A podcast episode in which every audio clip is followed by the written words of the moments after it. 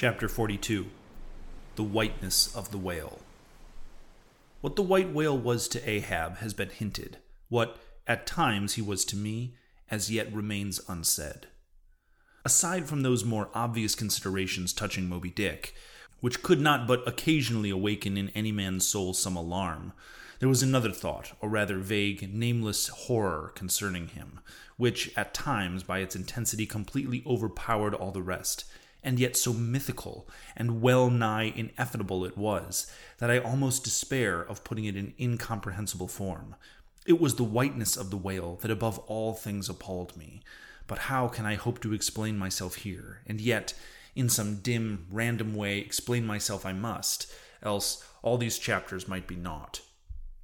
Though in many natural objects, whiteness refiningly enhances beauty, as if imparting some special virtue on its own, as in marbles, japonicas, and pearls, though various nations have in some way recognized a certain royal preeminence in this hue, even the barbaric, grand old kings of Pegu placing the Lord of the White Elephants above all their other magniloquent ascriptions of dominion, and the modern king of Siam unfurling the same snow white quadruped in the royal standard and the Hanoverian flag bearing the one figure of a snow white charger, and the great Austrian Empire, Caesarian, heir to overlording Rome, having for the imperial color the same imperial hue, and though this preeminence in it applies to the human race itself, giving the white man ideal mastership over every dusky tribe, and though, besides all this, whiteness has been even made significant of gladness, for among the Romans a white stone marked a joyful day, and though in all other mortal sympathies and symbolizings this same hue is made the emblem of many touching noble things. The innocence of brides, the benignity of age, though among the red men of America the giving of a white belt of a wampum was the deepest pledge of honor, though in many climes whiteness typifies the majesty of justice in the ermine of the judge, and contributes to the daily state of kings and queens drawn by milkweed steeds. Though even in the higher mysteries of the most august religions, it has been made the symbol of the divine spotlessness and power, by the Persian fire worshippers, the white forked flames being held the holiest on the altar, and the Greek mythologies, great Jove himself, made incarnate in a snow white bull. And though to the noble Iroquois the midwinter sacrifice of the sacred white dog was by far the holiest festivals of their theology, that spotless, faithful creature being held the purest envoy when they send the great spirit of the annual tidings of their fidelity. And though directly from the Latin word for white, all Christian priests derive the name of one of their sacred virtues, the alb or tunic worn beneath the cassock, and though the holy pomps of Romish faith white is specially employed in the celebration of the Passion of our Lord, though the vision of St. John, white robes are given to the redeemed, and the four and twenty elders stand clothed in white before the great white throne, and the Holy One that sitteth there, white like wool. Yet for all these accumulated associations with whatever is sweet and honorable and sublime, there yet lurks an elusive something in the innermost idea of this hue which strikes more to panic to the soul than the redness which affrights in blood. This elusive quality it is, which causes the thought of whiteness when divorced from more kindly associations and coupled with any object terrible in itself. To heighten that terror is the furthest bounds. Witness the white bear of the poles and the white shark of the tropics. What but their smooth, flaky whiteness makes them the transcendent horrors they are? That ghastly whiteness it is which imparts such an abhorrent mildness, even more loathsome than terrific, to the dumb gloating of their aspect, so that not the fierce fanged tiger in this heraldic coat can so stagger courage in the white shrouded bear or shark. With reference to the polar bear, it may possibly be urged by him who would fain go still deeper into this matter that it is not the whiteness, separately regarded, which heightens the intolerable hideousness of that brute. For, analyzed, that heightened hideousness, it might be said, only arises from the circumstance that the irresponsible ferociousness of the creature stands invested in the fleece of celestial innocence and love, and hence, by bringing together two such opposite emotions in our minds, the polar bear frightens us with so unnatural contrast. But even assuming all this to be true, yet, were it not for the whiteness, you would not have that intensified terror. As for the white shark, the white gliding ghostliness in repose in that creature, when beheld in his ordinary moods, strangely tallies with the same quality in the polar quadruped. This peculiarity is most vivid hit by the French in the name they bestow upon that fish. The Romish Mass for the dead being the Requiem Aeternam, eternal rest, whence Requiem denominating the Mass itself and any other funereal music. Now, in allusion to the white, silent stillness of death in the shark, the mild deadliness of his habits, the French call him Requin. Bethink thee of the albatross, whence come those clouds of spiritual wonderment and pale dread in which that white phantom sails in all imaginations. Not Coleridge first threw that spell, but God's great unfaltering laureate, Nature. I remember the first albatross I ever saw. It was during a prolonged gale in waters hard upon the Arctic seas. From the forenoon watch below, I ascended to the overclouded deck, and there, dashed upon the main hatches, I saw a regal, feathery thing of unspotted whiteness, and with a hooked Roman bill sublime. At intervals, it arched forth its vast archangel wings, as if to embrace some holy ark. Wondrous fluttering and throbbing shook it, Though bodily unharmed, it utter cries as some king's ghost in supernatural distress. Through its inexpressible strange eyes, methought I peeped to secrets which took hold of God. As Abraham before the angels, I bowed myself, and the white thing was so white, its wings so wide. And in those forever exiled waters, I had lost the miserable warping memories of traditions of the towns. Long I gazed at the prodigy of plumage. I cannot tell can only hint that things that darted through me then. But at last I woke, and turning, asked a sailor what bird was this. A Goney, he replied. Goney. I never thought I had heard that name before. Is it conceivable that this glorious thing is utterly unknown to men ashore? Never. But some time after, I learned that Goney was some seaman's name for albatross. So that by no possibility could Coleridge's wild rhyme have aught to do with those mythical impressions which were mine, when I saw the bird upon our deck. For neither had I read the rhyme, nor knew the bird to be the albatross. Yet, in saying this, I do but indirectly burnish a little brighter in the noble merit of the poem and the poet. I assert then that in the wondrous bodily whiteness of the bird chiefly lurks the secrets of the spell, a truth the more evinced in this, that by its solecism of terms there are birds called grey albatross, and these I have frequently seen, but never with such emotions as when I beheld the arctic fowl. But how had the mystic thing been caught? Whisper it not, and I will tell. With the treacherous hook and line, as the fowl floated on the sea, at last the captain made a postman of it, tying a lettered leathern tally around its neck, and the ship's time and place, and then letting it escape.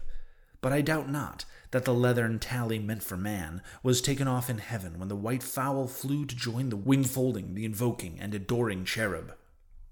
Most famous in our Western annals and Indian traditions is the white steed of the prairies, a magnificent milk white charger, large eyed, small headed, bluff chested, and with the dignity of a thousand monarchs in his lofty, over scorning carriage. He was elected Xerxes by a herd of wild horses, whose pastures in those days were only fenced by the, Rocky Mountains and the Alleghanies. At their flaming head, he westward trooped it like the chosen star, which every evening leads on those hosts of light. The flashing cascades of his mane, the curving comet of his tail, invested him with the housing more resplendent than gold and silver beaters could have furnished him a most imperial and archangel apparition of that unfallen western world, which to the eyes of the old trappers and hunters revived the glories of those primal times when Adam walked majestic as a god, bluff bowed and fearless as this mighty steed. Whether marching amid his aides and marshals in that van of countless cohorts that endlessly steamed it over the plains, like in Ohio, or whether, with his circumambient subjects browsing all around the horizon, the white steed gallopingly reviewed them with warm nostrils, reddening through its cool milkiness. In whatever aspect he presented himself, always to the bravest Indians he was the object of trembling reverence and awe. Nor can it be questioned from that stand on legendary records of this noble horse that it was his spiritual whiteness chiefly which so clothed him with divineness. and that this divineness had that in it which, though commanding worship, at the same time enforced a certain nameless terror. But there are other instances where this whiteness loses all its accessory and strange glory, which invests it in the white steed and albatross. What is it that in the albino man so peculiarly repels and often shocks the eye, as that sometimes he is loathed by his own kith and kin?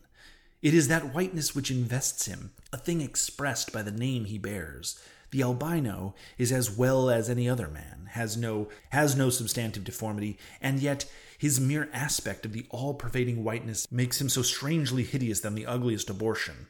Why should this be so? Nor, in quite other aspects, does nature, in her least palpable but not less malicious agencies, fail to enlist among her forces this crowning attribute of the terrible. From its snowy aspect, the gauntleted ghost of the southern seas has been denominated the white squall. Nor, in some historic instances, has the art of human malice omitted some potent of auxiliary. How wildly it heightens the effect of the passage of the Froissart when, massed in the snowy symbols of their faction, the desperate White Hoods of Ghent murdered their bailiff in the marketplace. Nor in some things does the common hereditary experience of all mankind fail to bear witness to the supernaturalism of this hue. It cannot be well doubted that the one visible quality in the aspect of the dead which most appalls the gazer is the marble pallor lingering there, as if indeed that pallor were as much the badge of consternation in the other world as of mortal trepidation there. And from that pallor of death, we borrow the expressive hue of that shroud in which we warp them. Not even in our superstitions do we fail to throw the same snowy mantle round our phantoms. All ghosts rising in a milk white fog, yea, there these terrors seize us. Let us add that even the King of Terrors, when personified by evangelists, rides his pallid horse Therefore, in his other moods, symbolize whatever grand or gracious thing he will by whiteness. No man can deny in his profound idealized significance it calls up a peculiar apparition to the soul. But though without dissent this point be fixed, how is mortal man to account for it, to analyze it? Would seem impossible.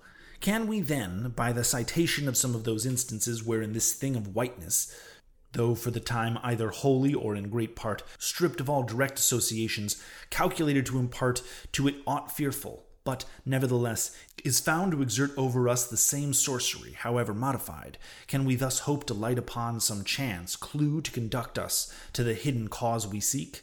Let us try. But in a matter like this, subtlety appeals and subtlety, and without imagination, no man can follow another into these halls. And though, doubtless, some at least of these imaginative impressions about the presented may have been shared by most men, yet few, perhaps, were entirely conscious of them at the time, and therefore may not be able to recall them now.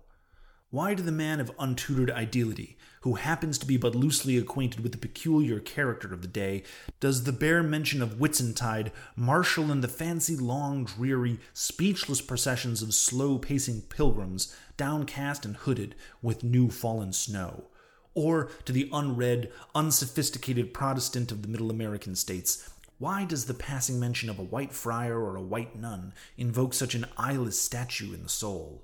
Or what is there apart from the traditions of dungeoned warriors and kings, which will not wholly account for it, that makes the White Tower of London tell so much more strongly on the imagination of the untraveled American than those bloodied storied structures, its neighbors, the Byward Tower, or even the Bloody, and those sublimer towers, the White Mountains of New Hampshire, whence in peculiar moods come that gigantic ghost lines over the soul at the barren mention of the name while the thought of Virginia's Blue Ridge is full of soft, dewy, distant dreaminess? Or why, irrespective of all latitudes and longitudes, does the name of the White Sea exert such a spectralness over the fancy, while that of the Yellow Sea lulls us with mortal thoughts of long, lacquered, mild afternoons on the waves, followed by the gaudiest and yet sleepiest of sunsets?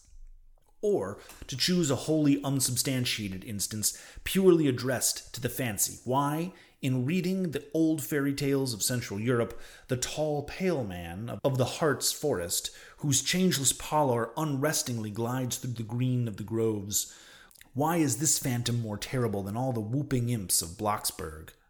Nor is it altogether the remembrance of the cathedral toppling earthquake, nor the stampedos of the frantic seas, nor the tearlessness of the arid skies that never rain, nor the sight of her wide field of leaning spires, wretched copestones, and crosses all adroop, like canted yards and anchored fleets, and her suburban avenues of house walls lying upon each other as a tossed pack of cards.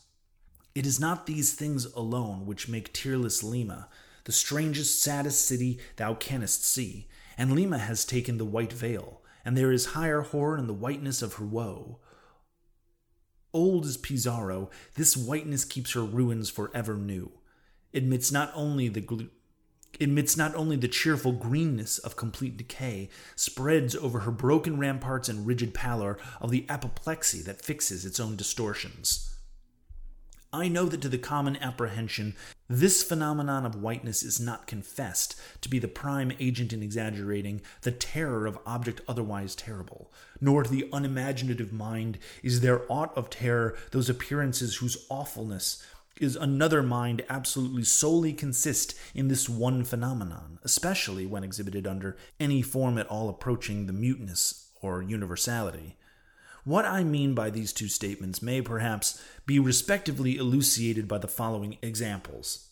First, the mariner, when drawing nigh the coasts of foreign lands, if by night he hear the roar of breakers, starts to vigilance and feels just enough of trepidation to sharpen all his faculties, but under precisely similar circumstances, let him be called from his hammock to view his ship sailing a midnight sea of milky whiteness, as if from encircling headlands shoals of combined white bears were swimming around him, when he feels a silent, superstitious dread. The shrouded phantom of the whitened waters is horrible to him, like a real ghost in vain. In vain the lead assures him he is still off soundings. Heart and helm, they both go down. He never rests till blue water is under him again. Yet where is the mariner who will tell ye the, Sir, it was not so much the fear of striking hidden rocks as the fear of that hideous whiteness that so stirred me. Second, to the native Indian of Peru, the continual sight of the snow hounded Andes conveys naught of dread, except, perhaps, in the mere fancy of the internal frosted desolateness reigning at such vast altitudes, and the natural conceit of what fearfulness it would be to lose oneself in such inhuman solitudes. Much the same as it is with black woodsmen of the West, who, with the comparative indifference viewed in unbounded prairie sheeted with driven snow, no shadow of tree or twig to break the fixed trance of whiteness. Not so the sailor, beholding the scenery of the Arctic seas, where at times, by some infernal trick of legerdemain, in the power of frost and air, he, shivering and half shipwrecked, instead of rainbows speaking hope of solace in his misery, view what seems a boundless churchyard, grinning upon him, with his lean ice monuments and splintered crosses. But thou sayest, Methinks this white lead chapter about whiteness is but a white flag, hung out from a craven soul. Thou surrenderest to a hypo, Ishmael. Tell me, why this strong young colt, foaled from some peaceful valley of Vermont, far removed from all beasts of prey, why is it that upon the sunniest day, if you but shake a fresh buffalo robe behind him, so that he cannot even see it, but only smells its wild animal muskiness, why will he start, snort, and with the bursting eyes paw the ground in the frenzies of affright? There is no remembrance in him of any gorings of wild creatures in his green northern home, so that the strange muskiness he smells cannot recall to him anything associated with the experience of former perils. For what he knows, he, this New England colt, of the blackest bisons of distant Oregon. No, but here thou beholdest even in a dumb brute the indistinct of the knowledge of the demonism in the world. Though thousands of miles from Oregon, still when he smells that savage musk, the rendering, goring bison herds are as present to the deserted wild fowl of the prairies, which this instant they may be trampling into dust. Thus, then, the muffled rollings of a milky sea, the bleak rustlings of the festooned frost of mountains, the desolate shiftings of the windrowed snows of prairies, all these, to Ishmael, are as the shaking of the buffalo robe to the frightened colt. Though neither know where the lie of nameless things of which the mystic sign gives forth such hints, yet with me, as with the colt, somewhere those things must exist. Though in many of its aspects this visible world seems formed in love, the invisible spheres were formed in fright. But not yet have we solved the incantations of this whiteness, and learned why it appeals to such power in the soul, and more strange and far more portentous. Why, as we have seen, it is as once the most meaningful symbol of spiritual things, nay, the very veil of the Christian's deity, and yet should be as it is, the intensifying agent in the things the most appalling to mankind. Is it that by this indefiniteness it shadows forth the heartless voids and immensities of the universe, and thus stabs us from behind with the thought of annihilation, when beholding the white depths of the Milky Way? Or is it that in an essence whiteness is not so much a color as the visible absence of color, and at the same time the concrete of all colors? Is it for these reasons that there is such dumb blankness, full of meaning in the wide landscapes of snow, a colorless, all color atheism from which we shrink? And when we consider that the other theory of the natural philosophers, that all other earthly hues, every state or lovely emblazoning, the sweet tinges of sunset skies and woods, yea, and the gilded velvets of butterflies and the butterfly cheeks of young girls, all these are but subtle deceits not actually inherent in substance, but only laid on from without, so that all deified nature absolutely paints like the harlot, whose allurements covering nothing but the charnel house within. And when we proceed further, and consider that the mystical cosmetic which produces every one of her hues, the great principle of light, forever remains white or colorless in itself, and if operating without medium upon matter, would touch all objects, even tulips and roses, with its own blank tinge, Pondering all this, the palsied universe lies before us a leper, and like wilful travelers in Lapland who refuse to wear colored or coloring glasses upon their eyes, so the wretched infidel gazes himself blind at the monumental white shroud that wraps all the prospect around him. And of all those things, the albino whale was the symbol. Wonder ye, then, at the fiery hunt.